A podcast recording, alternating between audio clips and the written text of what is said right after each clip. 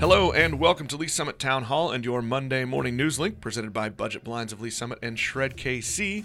I am Nick Parker, and with me again this week is KC Communications and Media Matters President John Bedoyne. Each week we'll take a few minutes to give you the news, happenings, and events around Lee's Summit. The final production of Summit Theater Group's 2018-19 season takes the stage this weekend. The Butler Did It plays at 7:30 p.m. Friday and Saturday at MCC Longview Cultural Arts Center in Lee's Summit. The show also has shows at 7:30 Friday, June 21st and 22nd, and 2:30 on Sunday, June 23rd. For tickets or more information, visit summittheater.org. You may also purchase tickets at either of the Lee's Summit Hy-Vee locations.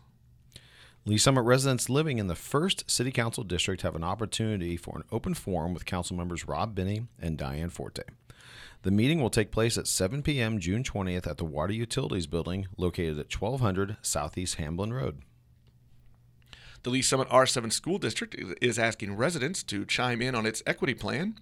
In addition to an informational section of the website covering the district's equity plan, it will now be asking for further public input through an online thought exchange. The program runs through June 16th. You can visit link2leesummit.com for a direct link to the page. The Lee's Summit Police and Fire Departments responded to a crash Saturday at the Lee's Summit Airport. The incident involved a Cessna 150 aircraft which crashed off the runway at the northeast edge of the airport property. According to the report from the Lee's Summit Police Department, the pilot suffered minor injuries. Velocity Lee's Summit is hosting a unique networking opportunity. Meet 30 People in 30 Minutes is hosted at 5:30 p.m. Thursday, June 20th at Bridge Space in downtown Lee's Summit. For more information, go to Velocity Lee's Summit's Facebook page.